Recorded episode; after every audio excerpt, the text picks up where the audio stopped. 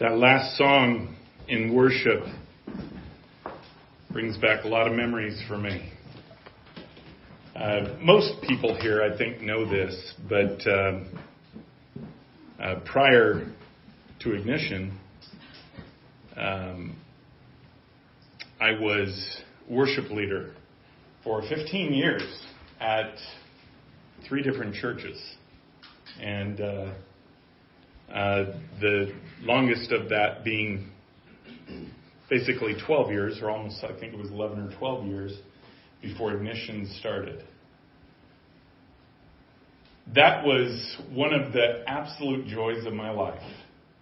And, and I remember when God called me into the pastorate thinking, oh Lord, can, can I do that like on the side or something? because I, I don't want to I don't want to stop leading worship. It just it is the most precious thing to me.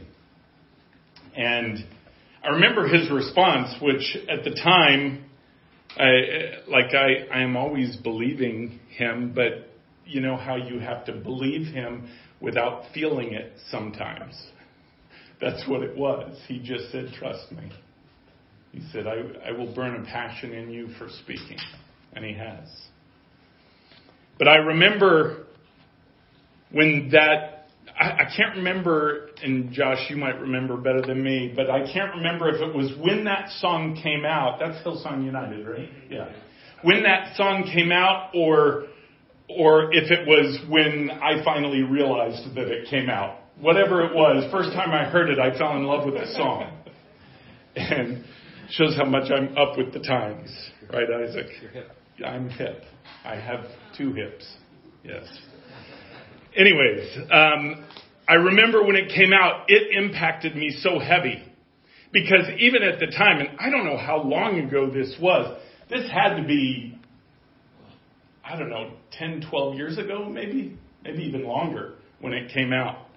Um, but I remember the impact it had on me then not just that it's a great song and, and all this, but that it was declarative in nature. I didn't even know what that meant.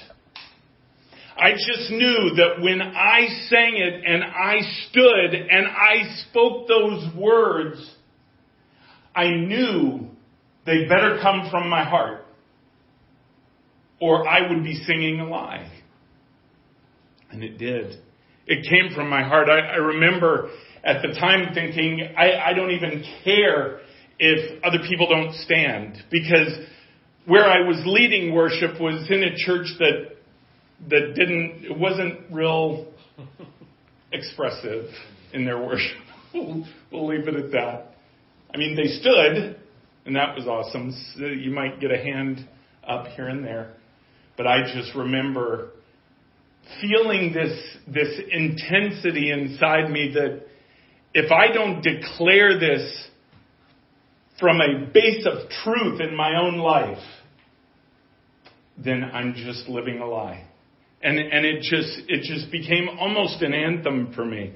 And I remember the worship team, there were two songs that, that we used to play and, and, you know, in, in retrospect, um, you know, somebody who, who like analyzes all this stuff can maybe say we overplayed them because it was like every week. This was one of them, and the other one was, uh, oh, the name just flipped my mind, lost my mind. Break every chain. Break every chain. Thank you. See, clearly they, they know. they still. Those two things. I, I remember even one time, um, we we uh, we had a band, and that's why I refer to Josh because he has a much better memory than me. Um, we had a band, and we were we were playing at a church one time, and and and he the the pastor said, "I need you to you know go up and do the altar call." Uh, we were the worship team that night, and um, and and so I told the team, Let, "Let's do break every chain." You know, because we we know that one real well, and and it's a phenomenal song. I think we did that for 25 or 30 minutes, right, Josh? Probably. Yeah. I, I mean, it just, and it was phenomenal. It was so good. But these, this song in particular, I wanted to mention because your life, what you say, what you feel, what you believe, what you declare is critical. What comes out of your mouth, guess what? You may not even believe it, but it doesn't mean that it's not going out into the atmosphere as your words, because it is. That's why the Bible says, let your yes be yes and your no be no. Right? Because God wants us to say what we believe, mean what we say, and leave it at that. It's a part of faith. It is literally the stepping out and acting through of faith that He expects from us rather than just saying, I believe. It's the follow through of that. Before we get going here, let's pray. Father, we worship you and we praise you and we thank you. We love you, Lord. Father, I ask for the presence of your Holy Spirit this morning to continue so heavy as he has been here through worship. I pray, Father, that your will be done, that nothing goes through my lips that is not of you. Father, I ask that you take over my mind, take over my will, my voice, my words. Speak what you would like.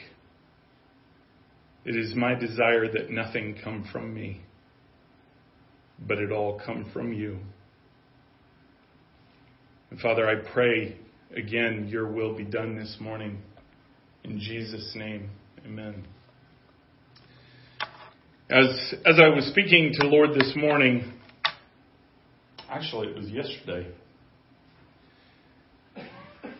he shared an idea with me that, that just seems so basic, but is so necessary, especially in the times in which we live. Today is a special day. Today is a sending day, if you will, for a new couple going to Nigeria. In that, there is a step of faith that doesn't make sense. I remember the first time I went to Nigeria and the first several times, you know, we, we have a compound now that we have, Lord has graciously allowed us to, to build it, for lack of a better word, the way we want to build it. Very different than I, when I was first there. And when many of us were first there. However, to go into a different culture, to go even to a place that you do not know what to expect, that you don't know what's coming, whether it be another country or whether it be just down the road, if you are stepping into a different situation than what you are familiar with, it requires faith. Not just the faith to say, yes, I'll do it but literally the faith to follow through. There's a cost to that faith. Now, everybody else in here and those listening to me, perhaps you're not on the precipice of being sent to a place that you've never been before, like Gabe and Maeve. But you're still sitting at that same point of faith. What does your faith mean in your life? What does faith mean at all in your life?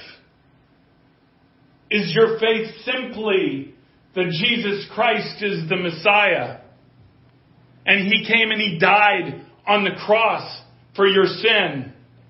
He rose again by the power of the Holy Spirit and sits at the right hand of the Father. And you have had faith enough to believe that and ask Him into your heart as Savior and received eternal life. If you have that faith, that's good. The, if that is where your faith ends, I want to encourage you to step into Him deeper. And I know most here have. But perhaps this is where you're at. Yes, Lord, I, I believe you. I want you. I want your will. I want everything about what you want for my life. And he said, okay, we're going to see. We're going to prove that out. I'm going to put you in situations I expect you to believe. And we'll see if you do. See, he did that to his original disciples. We have those stories that we can read. In fact, I want to turn to one this morning. I want you to turn to John chapter 20. And this is after Jesus rose from the dead. This was after the crucifixion, after he rose from the dead. He had already appeared to Mary. He had already appeared to a few of the disciples. But he had not yet appeared to Thomas. And we find ourselves at verse 24. And this is the this is where Jesus then appears to Thomas. But before he appeared, there was a moment in his life where he could follow through with what he had declared. Follow through with what he said he believed. Remember, remember, every one of the disciples said they would not leave Jesus. Every one of the disciples said they believed everything that he said. Now, one of them we know was there with uh, different intentions, anyways, and that was Judas. But remember, all the others proclaimed Jesus was the Messiah and that they believed him. They declared, they stood in that declaration. And Jesus said, You're all going to leave me. Just watch. And then he sectioned out Peter because Peter was so forceful with it. And we know what happened. Okay, but they had another opportunity. Because they had had the teaching of Christ all along that this was coming. Not only his death was coming, which is what was devastating to them, but that his resurrection was coming. That he would live. That he would bring his kingdom here. That all these things that he said will come about. So they had an opportunity, even after leaving him, to then step and stand in the declaration of their own faith. Saying, I believe. And some of them did. But let's, let's read about Thomas here. Verse 24 in chapter 20. One of the twelve disciples, Thomas, nicknamed the twin, was not with the others when Jesus came. They told him, We have seen the Lord. But he replied, I won't believe it unless I see the nail wounds in his hands put my fingers into them, and place my hand into the wound in his side.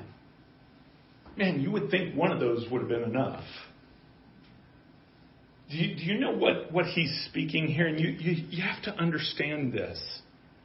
You have to understand the emotion behind what he's saying here. He was speaking through a heart of hurt.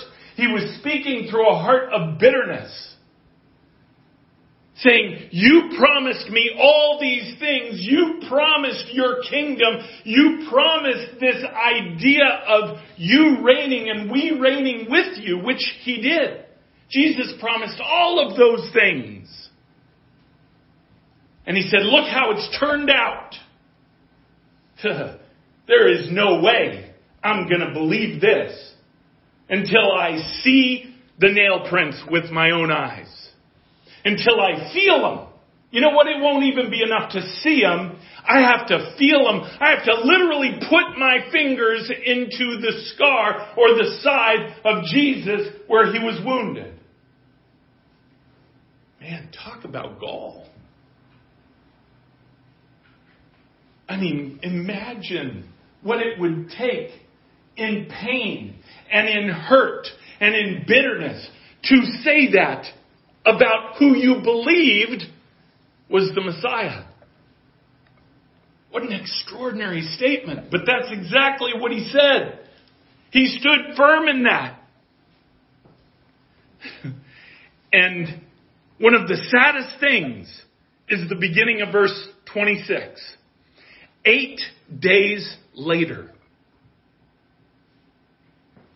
Now, sometimes we'll say things in a reaction.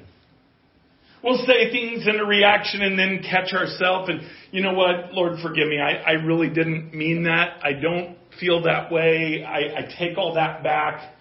I really do believe you. But he didn't. He didn't. Eight days later, he stayed in his disbelief. He stayed in his bitterness, in his hurt. And if you know anything about bitterness and hurt, it consumes you. It consumes you. It doesn't hold still.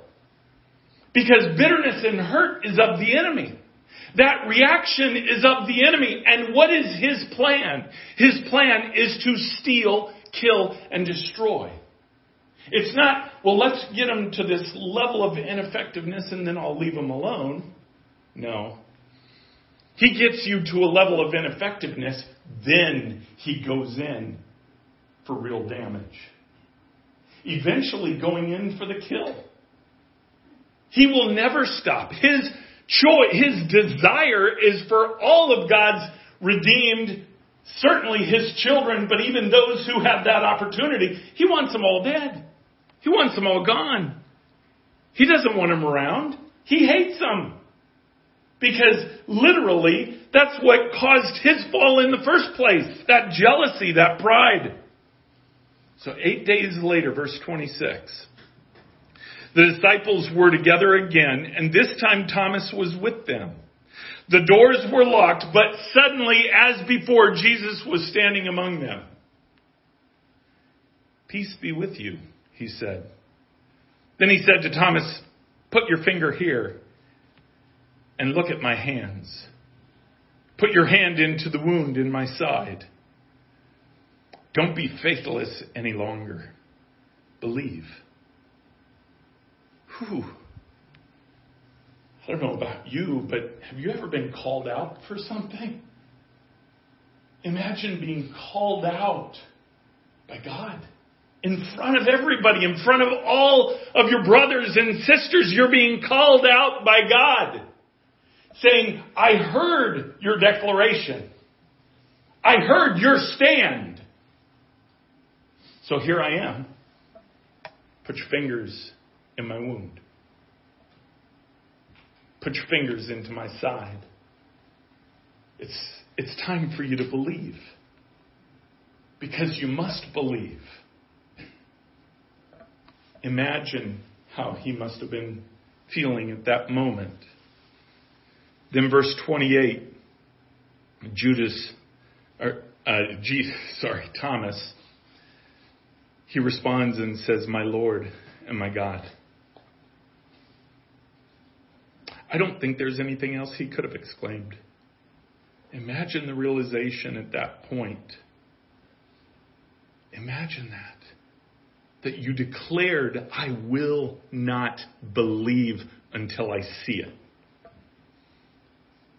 And then he comes and he shows. Then Jesus told him, You believe because you have seen me. Blessed are those who believe without seeing me. There is a blessing for those who believe. There is a blessing for those who have faith when faith doesn't make sense. When that faith is not dependent upon proof. By the way, that's not faith. If it depends upon proof, it's not faith. There was no faith that Thomas used here. It was not faith for Thomas to then say, I believe you're Jesus. Because he just saw. He just saw the wounds. He just saw every piece of it. There was no faith involved in that. And if you are to believe what the Bible says in Hebrews chapter 11, then you know that there is no pleasing God without faith. There's no pleasing Him without choosing to believe without seeing.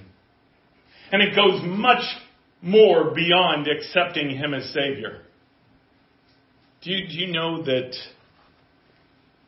Romans chapter 1, Paul talks about the foolishness of the world, that they are still held accountable whether they have seen Jesus or know about him or not.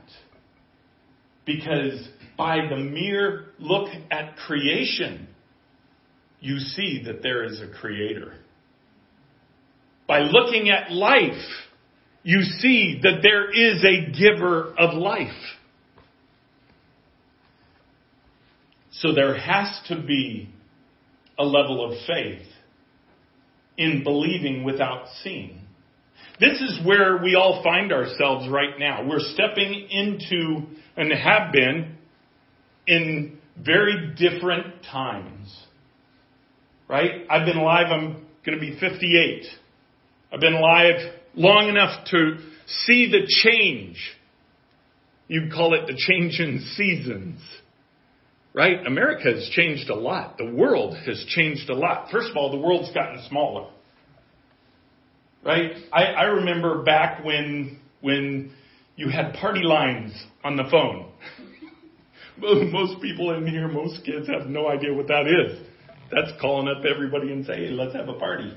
No, that's not what a party line was.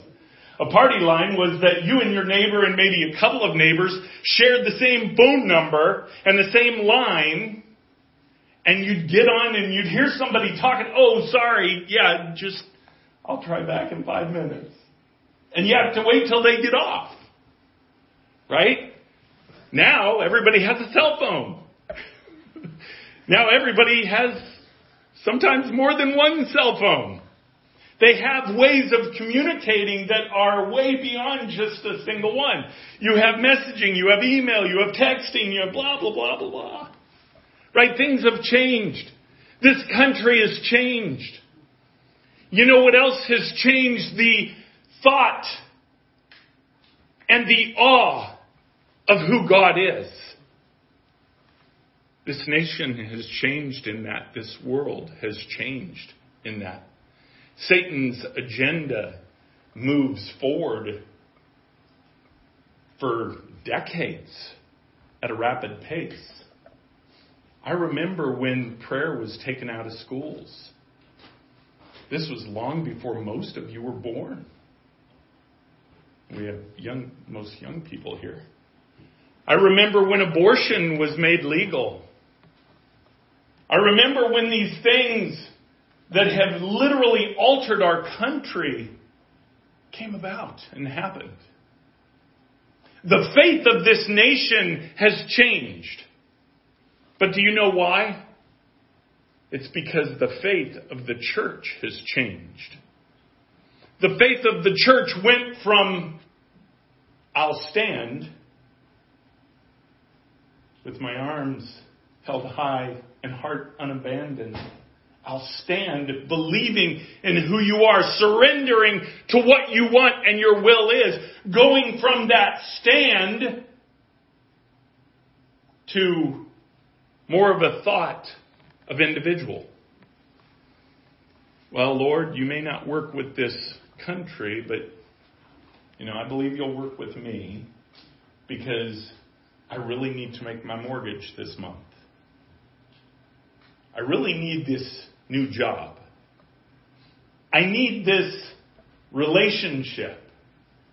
God, I've been without a boyfriend or a girlfriend. I've been out without one for too long. Or, or Lord, uh, you know, you want me to, I, I want to be married and, and, you know, it's just not coming. I need you. I need you. I need you. I need you because I need. That's not a heart abandoned. That's not even a heart standing. Because when you stand, it's about Him. Like Gabe and Maeve leaving for Nigeria. If it's about them going, they're making a mistake. First of all, if it's about you guys and comfort and, you know, whatever, you just pick the wrong path. But see, it's not. It's because of the Lord's path and what He wants. And that requires a step of faith that is more than just words, more than just I believe. It takes action of stepping. It takes action of following through with what you say. Believing without seeing. You know, there's another example in the Word of God that is so opposite of Thomas. But it's exactly where the Lord wants us to be. I want to read it. Turn to, and you, you all know this story. Turn to Abraham. We're going to talk about Abraham. Turn to Genesis chapter 22. And many of you know just by hearing that chapter that we're going to be talking about his offering of Isaac. But when you really dig into this chapter, when you really dig into this situation, you really pull out of it how extraordinary it is. As we're reading through this, I want you to picture yourself in the story. And God may not be asking you to do the same exact thing. That's not the point. Ask yourself, do you have the faith to step in a promise that the Lord has given you where you see no evidence of it. In fact, you see the opposite of that evidence. Let's start verse 1. Sometime later, God tested Abraham's faith. Abraham. God, now by the way, this is already after Isaac. Obviously, Isaac was there. He was born, but, but it's, he wasn't just a little baby. And he probably wasn't just a little boy either. There, there, it doesn't say how old Isaac is in this, but there's some clues that give us a little bit of inference. My guess is he is probably mid teenager, maybe even a bit more. Okay? We know he is old enough and strong enough to have carried all the wood. And when we read it, you'll, you'll see that, that literally Abraham, who was, he was a hundred years old, you know, over a hundred, because he had him when he was a hundred, he, he, he uh, pro- probably didn't want to carry it himself. Whether he could or not, I don't know. But he certainly wouldn't have wanted to. Right? So he put it onto Isaac's back. So we're not talking about a little kid who doesn't know what's going on.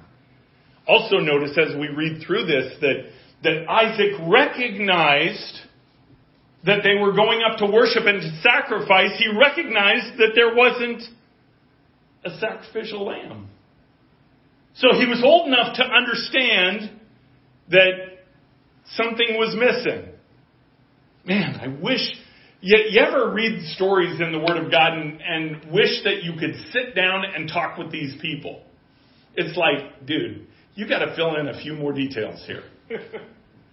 I mean, I mean, it's the human aspect of it that we, we want to get in your head. We want to understand the emotion of what you're going through because we can identify with that.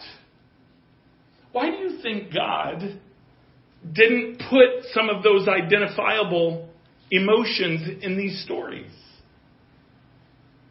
Because He wants you to press in.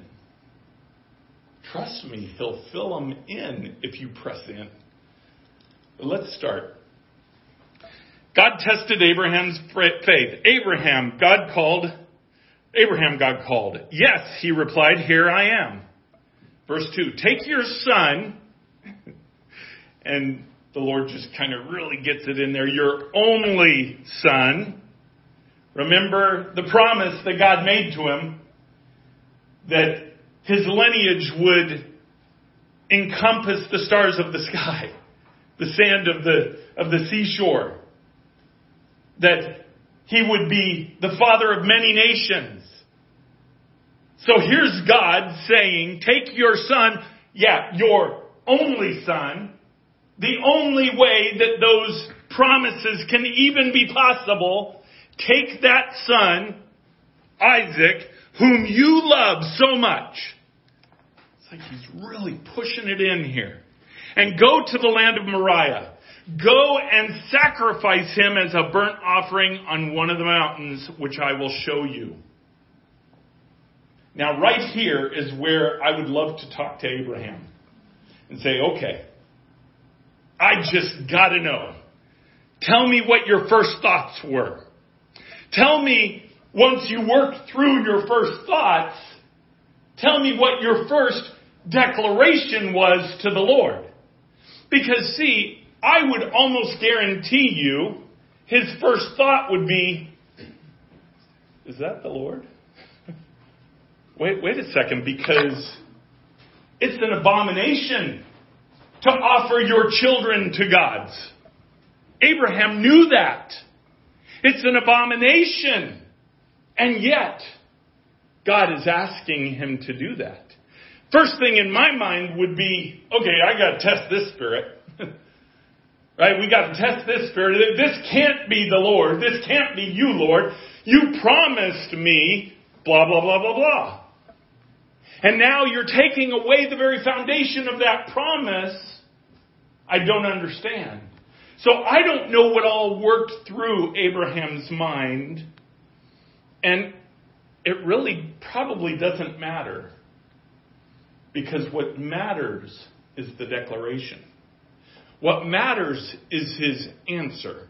What matters is the step that he takes in that faith. Not the fact that I say, I believe, but that I take that step in that belief. You could say, I believe all you want. Means nothing until you take that step in belief.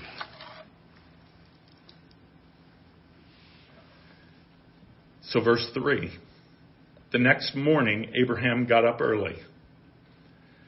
So, whatever happened, he came to the conclusion that he was going to trust. He came to the conclusion that he believed. Not, not so much that the outcome he understood, but he believed that it was God's voice. He believed in the promises that God gave him. And the very next morning, he got up and he stepped in that faith. He walked in that faith. Verse 3 The next morning, Abraham got up early. He saddled his donkey and took two of his servants with him, along with his son Isaac. Then he chopped wood for a fire for a burnt offering and set it out for the place God had told him about. On the third day of their journey, Abraham looked up and saw the place in the distance. Stay here with the donkey, Abraham told his servants. The boy and I will travel a little farther. We will worship there, and then we will come right back. Now, this is another point where I'd love to sit down and talk with Abraham. What led him to make that statement? His conversations with the Lord. We don't know. The Lord didn't include that in here. But whatever it was, confirmed to Abraham that his son would not be touched. The Lord didn't tell him that. In fact, it says in here just the Lord said to go. How many times in our own lives that we know a step we're supposed to take with the Lord, and then we work through this process in our hearts of our own faith walk and what we need to do with it. Until finally coming to the conclusion, yes, Lord, I will step. And then we physically do so. We always do that. We work it in our minds.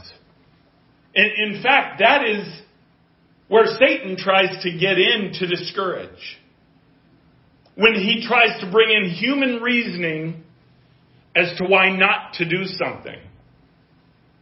See, I could lay out human reasoning for not going to Nigeria all day long. I could give you the, the same thoughts that, that were in my heart and mind five years ago when I went for the first time.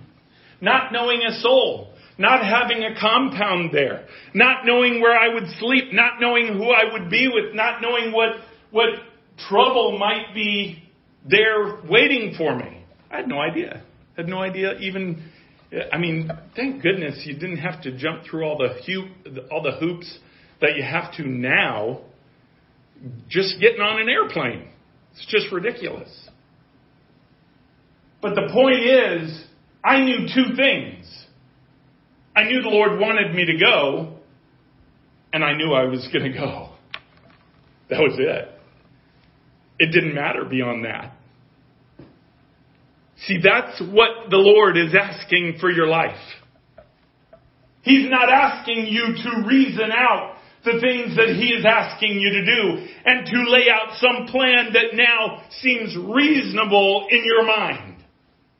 If reason is one of your benchmarks for what you're doing in faith before the Lord, you're already on a wrong path. Please, please understand that. Because faith, which pleases the Lord, is something that you cannot measure. It's something that you cannot fully understand. You can't see a pathway for. God has given us many promises with ignition. Many things that are over this country, over the world, for that matter. And yet, just like Abraham, just like Thomas, even, we have the situation of what swirls around us, which is literally opposite of what the Lord has promised us. So then, do we react to that in that uh, I must have got something wrong? Let me reason why things are the way they are. See, there's no stepping in that faith. There's no stepping in that faith. Faith is something that you step in. All you have to know is that it's God. That's all you have to know. You don't have to know all the ins and outs. You just have to know it's God. And by the way, I don't belittle that point. Don't step in faith in something you think might be God. You know, He will always, in your relationship with Him, He will always let you know that it's Him. If you pursue it. The Bible says, Revelation chapter 3, he, you seek Him, you'll find Him. Right? It's not, if you seek Him, He might be home Thursday afternoon. Now, if you seek Him, you'll find Him. He promises that. Don't make a move without finding Him. But the problem is, reason gets in there. Things have to make sense. This is where it's extraordinary to me because there are people in the bride that have different giftings. There are people that have giftings of faith. One of the things that really fights that gifting hard is someone who also has a gift of analytics. It's almost like the two fight each other. Because analytics is filled with logic. A plus B equals C. Which is good and which is fine. But the problem is, what happens when it doesn't? What happens when God says, I am going to tell you to do an act that will come against the very promise I've made in your life? And he doesn't explain why. That's where Abraham was at. And Abraham had built a relationship with the Lord, knowing his voice, intimacy with him. We know in, in Hebrews 11 that it says that his faith increased daily. This wasn't just after this story. In fact, it was from the moment that God gave Abraham the promise. Then 25 years later was when he had Isaac in the first place. 25 years. In that 25 years, his faith increased daily. He stepped in faith daily, increased it daily. And then however long it was before this story came about, let's say that it was 12 years later, 15 years later, whatever it was. Imagine the faith that it took for him to step in that and just say, I trust you. Let's keep reading.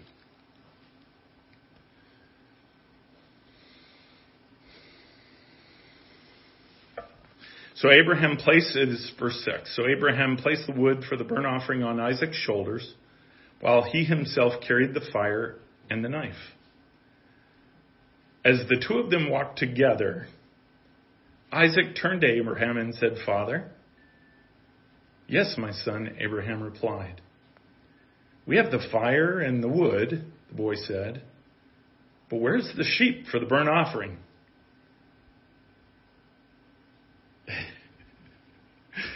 I don't know what was running through Isaac's mind at this time, but I will guarantee you he had no idea. He had no idea. He's starting to wonder, just thinking, okay, we're missing something. Something's a little off here. Verse 8 God will provide a sheep for the burnt offering, my son. Abraham answered, and they both walked on together. When they arrived at the place where God had told them to go, Abraham built an altar and arranged the wood on it. Then he tied his son Isaac and laid him on the altar on top of the wood. Okay, here's the third time. I'd like to sit down to, with Abraham and ask him, what in the world were you thinking here? But you gotta have Isaac come too, because I need to ask him the same thing. Because see, in Abraham's mind, I think by this time we have a pretty clear picture that he is moving forward with what God tells him to do because God has a plan. He doesn't know how it's going to turn out. He doesn't know what's going to come out of it. He just trusts in God's promises. But I'd love to ask, okay, Isaac, you're going up the hill. You notice there is nothing to sacrifice, no lamb, no sheep, nothing to offer. You're going up the hill. You, you see the fire in your dad's hand. You're carrying the wood. And you see this big old knife. So clearly he has in his mind, there's something that's going to be offered. And he said, no, no, no, God will provide. So you step in faith. Isaac said, okay. God must have told him there's going to be a lamb up there. That's kind of cool. I don't have to carry that too or drag it behind me. How awesome. He gets up there, his dad's arranging the wood and they're going through the preparation and everything else and, and then all of a sudden, he starts to tie up Isaac. What I want to ask Isaac is, how did you react? What were your thoughts right here? I really want to know. Did his dad have to subdue him and tie him down? You know what? In my heart, I don't think so. I think Isaac, through the conversation they had, first of all, Abraham didn't tell him because Abraham didn't know. I think Abraham the entire time is thinking, yeah, there's probably a lamb up there. God's just really testing me. Lord, we're getting near the top of the mountain. God, you realize I only got, you know, this last ledge and we're there. I, I'm really hoping to see. I can't hear a bat. Okay, there's got to be something up here, Lord. Right? I don't know if Isaac knew, but I know he was strong enough to carry all the wood, and yet apparently not strong enough to keep from being bound and run away. That's why I believe he knew. I think he stepped into the same faith that Abraham had. I can only imagine the, the emotion that was going through both of them as he's tying up his son. And, and, I mean, what a, what a unimaginable thing. Do not, do not, do not ever say, God would never. Because it spits in the face of Abraham. It spits in the face of so many in the Word of God that gave everything in their faith. Don't say God would never. Unless it's something that Scripture says He would never do. He will never lie. You could say that. God will never lie. He will never leave you or forsake you. You could say that. Because God said that to you. He promised that. Don't circumstantially say, God would never.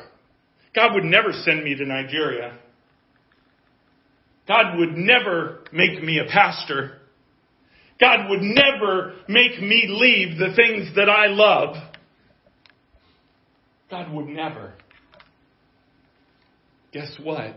If you find yourself saying that, I'm going to declare something to you that you're not going to like. God probably will. Right? God probably will. If you say he will never, it's almost like a challenge to the Lord. Alexis has a great story about this. Growing up, the one thing, one thing, one thing. Don't send me to Africa.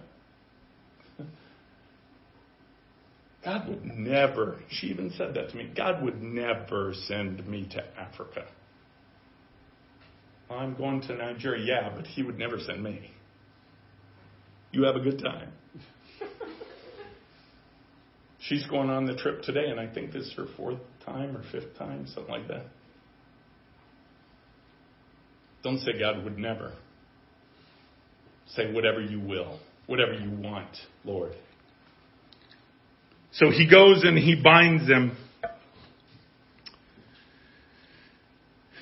and laid him on the altar on top of the wood. Verse 10 And Abraham picked up the knife to kill his son as a sacrifice.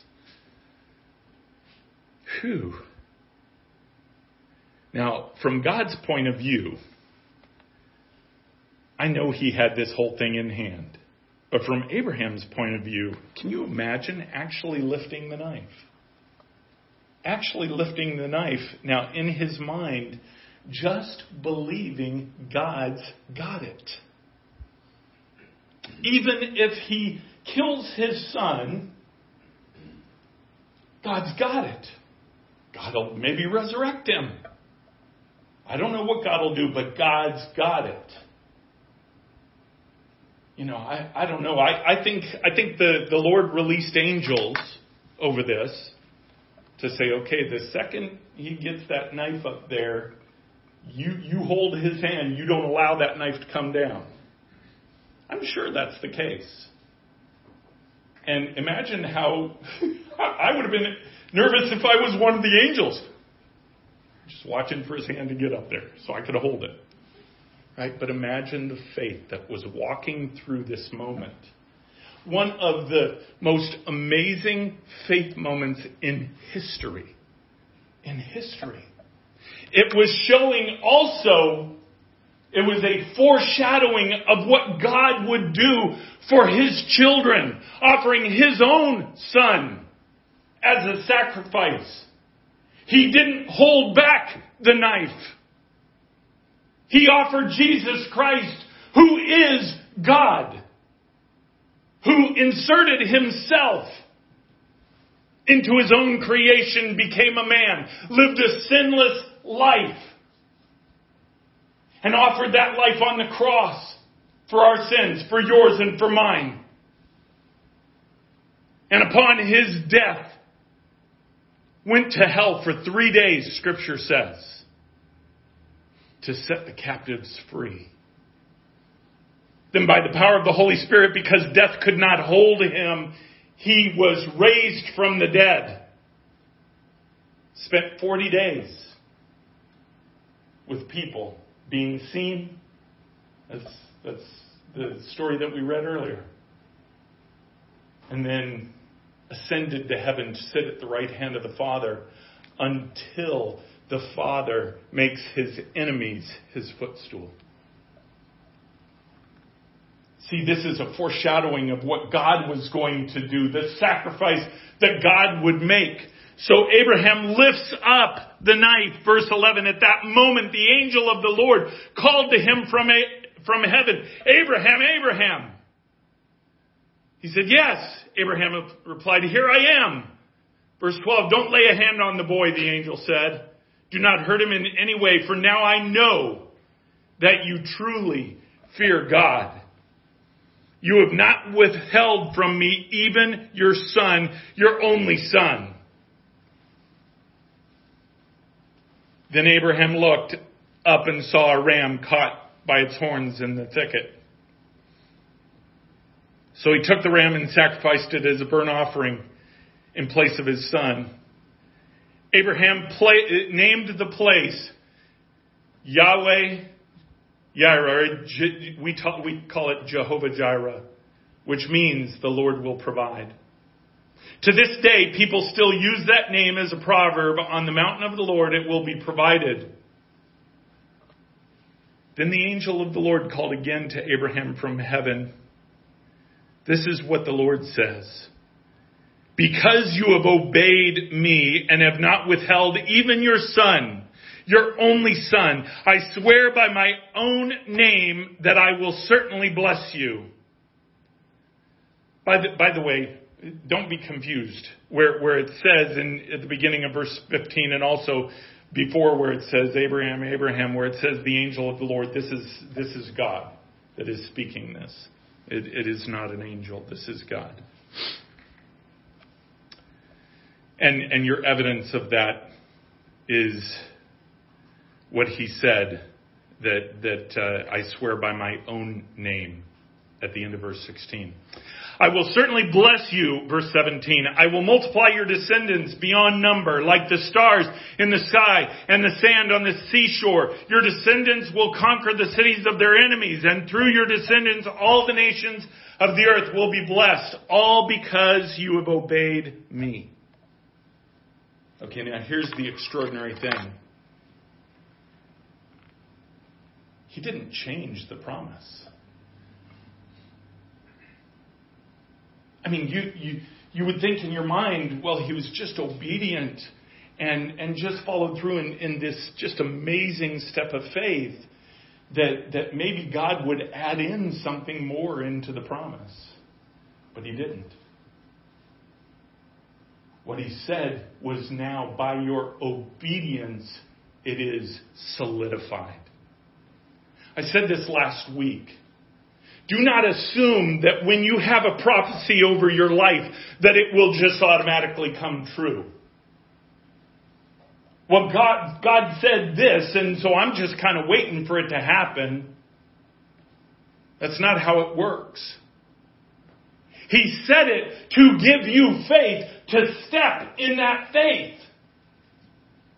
That's what He wants. He wants for us to walk in that faith, not just to believe it, not just say, yeah, yeah, awesome, I believe it. Let me know when it happens. He expects us to step in it, to walk in it, to move in it. It is through that obedience that He moves in those promises.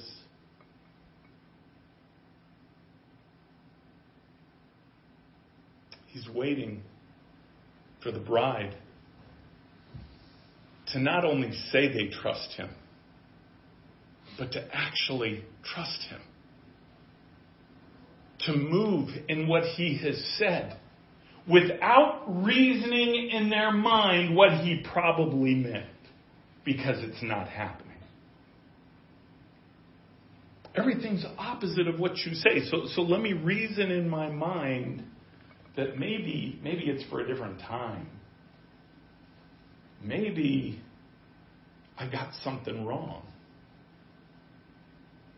No, what I encourage you to look at is pressing into Him.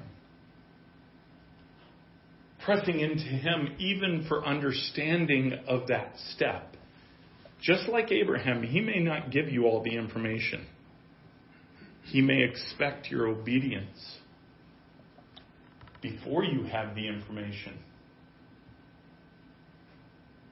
But when you know it's Him, you don't have to have all the parameters to say yes and to step. Just give Him your declaration and say, I'll stand.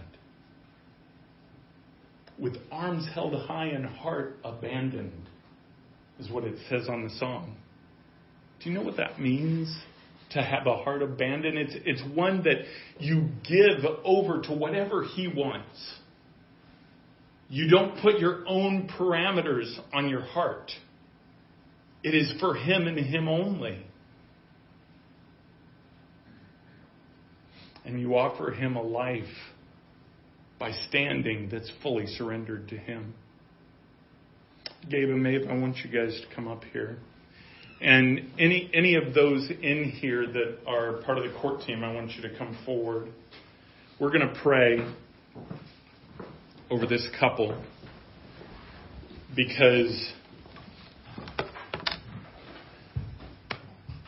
of their movement today. We're, we're all leaving this afternoon to head down to uh, give that to Alexis there. Um, to head down to, uh, I say down, it's really across, I said, to Nigeria. Yeah, across and then down. Um, but we're going to pray over these two because there is a protection that will be prayed over you. But more than that, there is an understanding of this faith step that you're taking. You're putting feet to your faith. You know what the Lord has laid on your heart because of your own personal walks with Him, your own personal relationships. This wasn't anything that anybody else told you, and you might have told each other. I don't know, that's between you two. You're one. but it's about what you know before the Lord. You're choosing to be a representative for Him. You're choosing to be representatives for Ignition, this, this ministry, this work.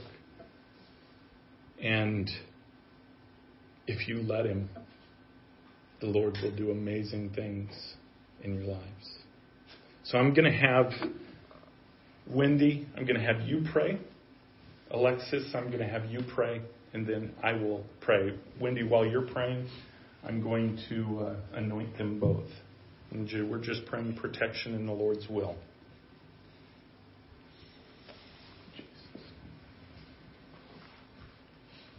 Hallelujah, Lord.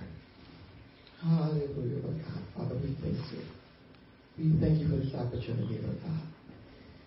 And God, for just sending Maeve and Gable, Lord God, over to where you've called them to be, Lord God. I pray, Lord, my God, that you will give them a mindset, Lord God, that this is your desire, my God, for them to be where you want them to be, Lord. Yes.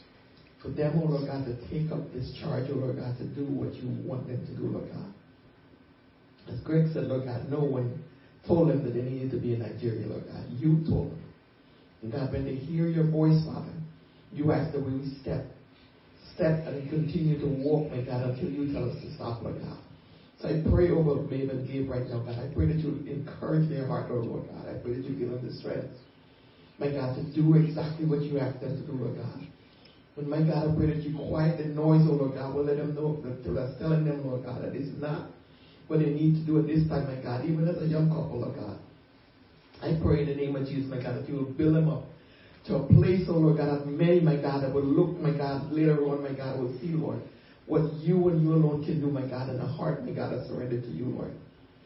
I pray, oh Lord God, that you will cover them, protect them, oh Lord God, from anything that the enemy may try to put it, throw at them, my God. Yes. Any thoughts, my God, that the enemy may try to give them, Lord God, that maybe we make a mistake. My God, I pray, Lord God, that you will lead it, lead and direct, my God, just like we heard, my God, what Abraham did, Lord God. Abraham knew, Lord God, that, that, that killing someone, Lord God, was against you, Lord God, but yeah, he agreed with you, Lord God, and he stepped, my God, and God, you showed up. And the same with them, oh Lord God. I pray, my God, and any voice, my God, I will tell them, Lord God, that this is not where they need to be, my God, and they made a mistake, Father, that you will show up. And let them know how faithful you are, my God, to carry them, my God, through this, oh Lord God, I pray. In the name of Jesus, my God. You give them, my God, a sense of purpose, my God, where they're going right now, Father, I pray in the name of Jesus, my God. Let them see you in everything that they do, my God, even for the people that are around them, God, that need you, Lord God. We pray that there will be a light that will shine so brightly in that place, Lord God, that many of those Nigerians, my God, will watch and see, Lord God, and want to know the God that they serve, my God. I want to know why they're shining the way that they are, Lord God. And they'll be able to tell them, Lord God, that it's you, Lord God, and you can do the same for them, oh Lord God, I pray. In the name of Jesus, my God. Use them mightily, Lord God. Use them, oh Lord God, and use them up, Lord God, so you can fill them again, Lord God, to do what you're calling them to do, Father. I pray in the name of Jesus, my God. And I thank you, Lord God. Also, Lord, Father, dear God, you build a relationship, my God. The place, oh Lord God, that only you can, Lord God. Yes, we look at them as a, as a, as a newly married couple, Lord God. Not, not even three months yet, oh Lord God. But God, I pray, my God, that when they, when they come back to this land, oh Lord God, that, would, that everyone would look at them and see, my God, that they may be been married for 50 years, Lord God, because of the, the wisdom and the understanding that you will give yes. them, my God, I pray. In the name of Jesus, my God. Yes. Only you can do such a thing, Lord God. I thank you. And I praise you for what you will do in their life, yes. Father. In Jesus' name. Amen.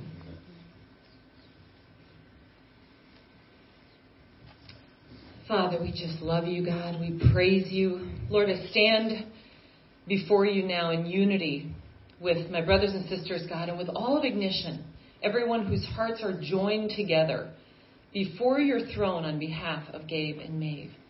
Lord, and their faith step to, to just obey, obey and follow you wherever you lead them, God. And right now it is to Nigeria. And we are just so thankful, God.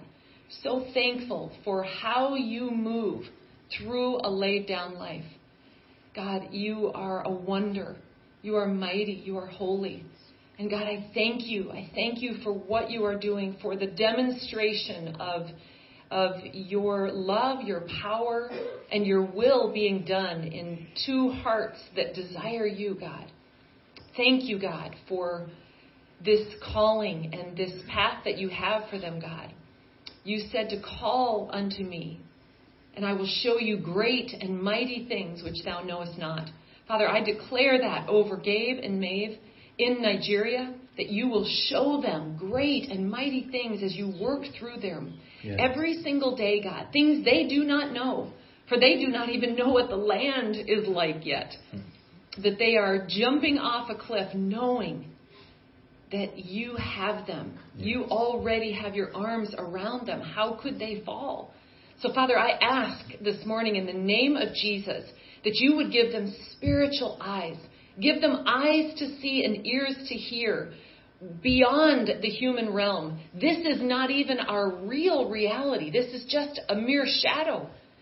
God, to the real reality that is in the Spirit. So, God, I pray that you give them wisdom, discernment, Lord, that you would allow them to hear your voice with such clarity as they live and move and have their being in this territory, God.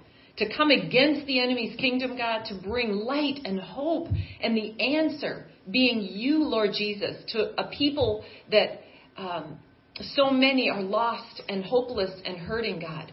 I pray, God, that as they join forces with the other believers there, God, that the unstoppable force of your Spirit would just, Lord, just catapult them forward into just an amazing um, bringing of your kingdom. Among the people there. Oh, God, you have such mighty, great plans, Lord. And, and God, it, it has nothing ultimately to do with us except you choose to work through your people. So I thank you, God. God, I know this is their heart, but we are so honored and so blessed to be a part of what you are doing. Yeah. God, we want to be where you are. We want to be walking in what you are breathing on. For there is nothing else. There is nothing else. So I pray, God, that you would give them that lens, that every morning they would awake and say to you, God, that this is the day that the Lord has made. I will rejoice and be glad in it. Yes. Lord, that, that verse, Psalm 118.23, does not give the details of circumstances. It just says, you made this day, yeah. and I will rejoice. It is your breath in our lungs. So I pray, God, that you would help them to seek your face, that more than anything else, they would have that spirit lens to know and see what you are doing, God. And that they would just walk in bold confidence to know, God, that as long as they are following what you give them, they will have every single thing they need, both in provision as well as in ability to accomplish tasks and go wherever you take them to go in that land. So I just thank you, God, and I praise you. And I, I just, I know that you have amazing, amazing things uh, for them and for this work, God, because it is all you. In Jesus' name, amen. Father, we worship you and we praise you. I thank you for Gabe and Maeve. I pray, Lord, that your power rests upon them. In Jesus' name, Yes. I release your Holy Spirit to infiltrate every piece of their life. In Jesus' name. Father, you have said that giftings would be opening quickly. Father, I pray into that in full agreement. Do your will. You have called them, they have stepped in obedience. Father, now equip. Equip them for what you have planned. And the Lord has said to me that you will be all over the world. Nigeria is the first stop. But if you step in obedience to Him, He will never cease to cause wonders in your walk. Father, we believe that. And we stand in agreement, unified together in your protection over this couple, in your plan for the puzzle pieces that they fit into. Father, do your perfect will. In Jesus' precious name, amen. You guys. I'm just going to close. So we're just we're just going to close here, um, but I want to encourage you.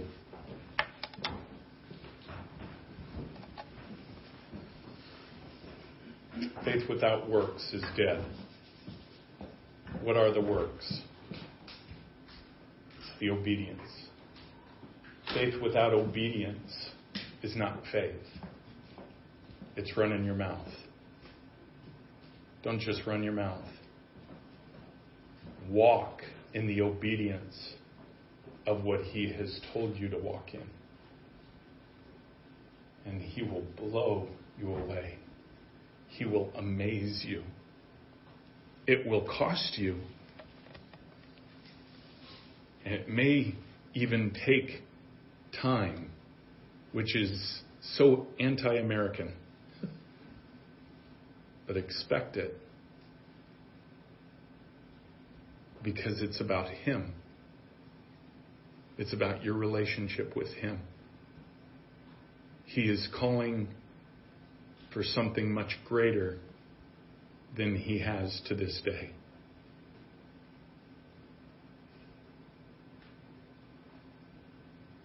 It is no longer a choice to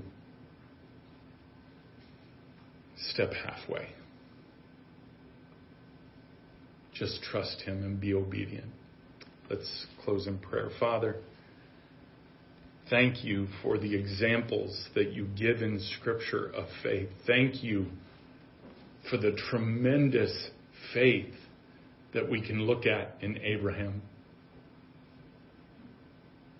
How he trusted you no matter what. He didn't know how it would play out. I'm sure he had guesses, but he didn't know. He had no idea. But he walked in obedience because he knew that your promises were true and that you were a God that did not lie. He trusted you. And the promises have been fulfilled. Many of the promises. Some still yet to be fulfilled.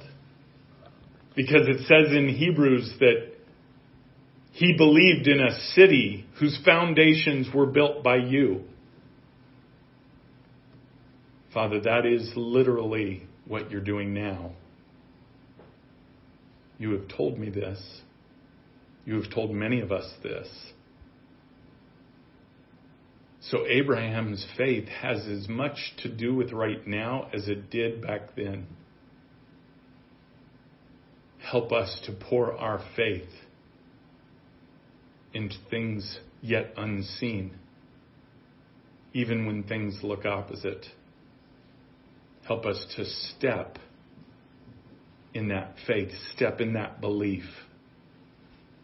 And just like the song says, help us to stand. Stand believing you. Outwardly letting people know what we believe and whose child we are. We worship you and praise you, Lord. In Jesus' name, amen.